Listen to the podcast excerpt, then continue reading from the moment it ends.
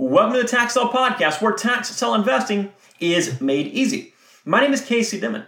I'm a tax sale veteran. I'm the leading tax sale expert. I'm the author of the Tax Sale Playbook, founder of the Tax Sale Academy, and I am your host right here on the Tax Sale Podcast. Thank you so much for joining me on today's podcast episode. This is a completely free podcast brought to you through and because of the Tax Sale Academy. If you are looking to learn more about investing in tax defaulted real estate, just head on over to taxsaleacademy.com. Again, that is taxsaleacademy.com. When you first look at a tax sale list, you're going to see lots of weird tax numbers, dates, names. It can certainly be confusing and a little bit overwhelming.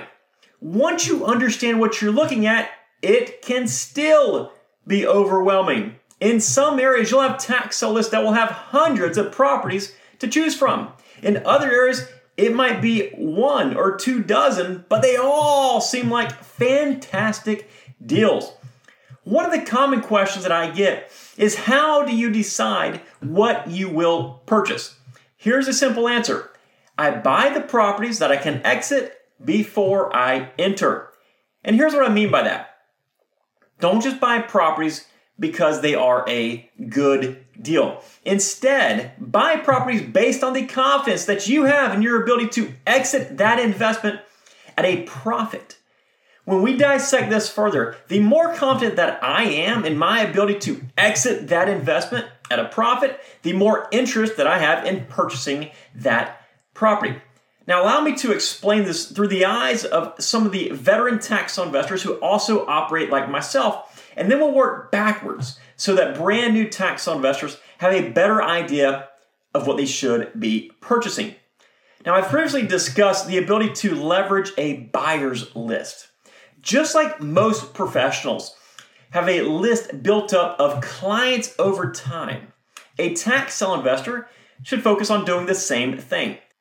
Now, our list might change much more frequently than, say, a doctor's list of clients, but ours is certainly just as useful. This is obviously something that I wished I would have started much sooner in my career, but a few years into this business, I began to keep a record of everybody who purchased properties from me. That went into one file. I also kept a record of anyone who contacted me with any interest in purchasing a property from me. This went into another file. So I had converted leads and then I had general leads. I targeted investors in my advertising to create those leads and to create those buyers because I knew they'd be much easier to deal with. They buy properties very quickly and they likely want to buy more than one. So, one well marketed property could bring in one buyer plus 10 to 15 potential leads for future properties. Now, of course, a lien from 10 years ago might fall off my list, or they might no longer be interested in purchasing real estate at all. But you're constantly adding more leads to your list than properties that you have available. Eventually, you'll be able to segment your leads into a number of different categories. And there are strategies to this too, but the common segments could be based around location, price, property type, that kind of thing. The entire idea behind this process is to develop your buyer's list specific to certain types of investments. And then that buyer's list will ultimately decide what you should buy, where you should buy it, and how much you should pay for it. This removes all the guesswork out of investing. At that point, it's just a matter of going through your tax sale list and selecting the property that's desirable for a lot of your buyers. Once you buy it, you send it to your buyers, and then you'll have it sold in a matter of minutes. This is the same principle many realtors even use when they work with investors. The successful realtors have a list full of investors. They find a property that match those investors, they match them up, and they sell those properties. The difference, of course, is that you are the seller making the profit and not just a commission. All right, so how can we apply this to a brand new tax sale investor? Well, if you're a brand new investor, what I want you to do is kind of keep this concept in mind. Always work towards building your list from day one in some regard. Start early. focus on it often, it will eventually snowball into an invaluable tool for your tax sale business. The next thing that I would suggest is to never buy something just because it's in quote a good deal. Let me tell you why. I've passed on many properties that were just good deals. A good deal could be good after lots of headaches. A good deal could be good if you find that one specific buyer for that weird property you came across. A good deal could only be a good deal if everything goes right.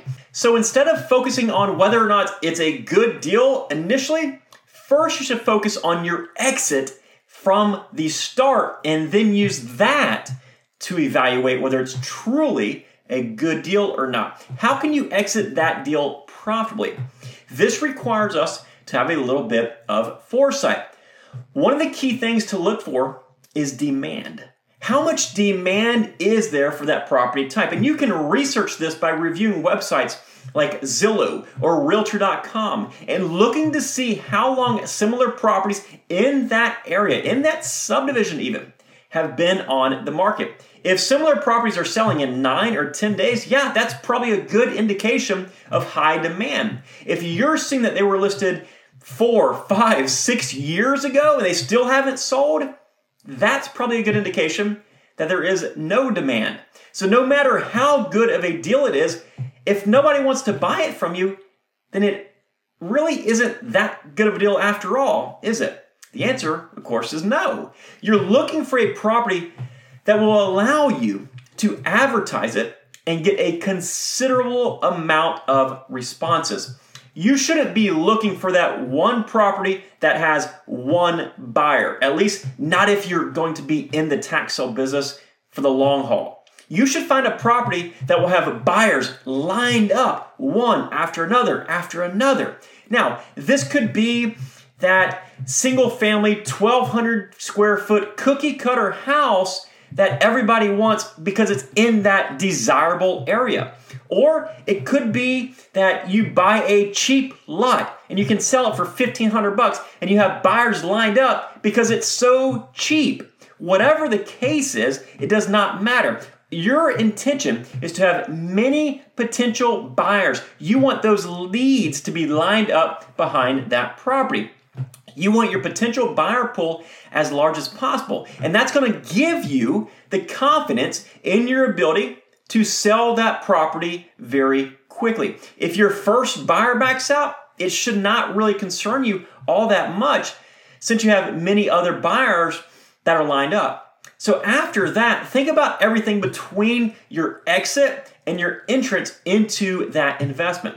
How much effort and how much money will it take to go from start to finish? If you were to look at a month or two in the future, after you have sold that property and everything that could have gone wrong did go wrong, where will you be at from a time and a money perspective? Unless you're fairly advanced as a tax investor, or you just have quite a bit of time and money on your hands that you're willing to give away, you shouldn't want an investment that is going to drain you. Buying and selling real estate should never be that much of an exhausting business where you dread going to work. It should be exciting. It should be fun. You should be able to predict the outcome. In the end, you need to be able to work backwards. Ask yourself, what is the property that you can buy today that will have buyers waiting to buy it from you as soon as you complete that transaction? And then once you have the confidence that you will easily be able to find many end buyers, it's time to dig into it a little bit more to determine the time and the effort required to get to those end buyers and eventually that close, that successful sale of that property, that closed transaction. Now, when I was first starting, I would focus primarily on vacant lots with just a few homes sprinkled in here and there. Now, this has changed, of course, from time to time depending on the area that I'm investing in. But when I was starting, I knew that I could buy one or two vacant lots for nearly nothing. They'd require zero time and zero additional capital to be invested outside the acquisition cost. Then I could advertise them like crazy to bring in other potential buyers. I would resell them to other investors slightly below market so I get rid of them quickly and gain lots and lots of interest. I would make a few bucks and then it would keep snowballing over and over and over again until the business in general became easier and easier and I'd make more and more money. Now, I've mentioned this before, but your goal should always be to have low effort, high reward transactions. When we combine this with having the utmost confidence in your exit before you even enter that transaction, you've created the golden business. It will always be a work in progress, of course, but if you work every investment with the intention of low effort, high reward, with that 100% confidence in your exit strategy pre purchase, you will see that your business will grow substantially while becoming recession proof, all while reducing stress and workloads. It is the perfect tax selling business, which you should always be striving for.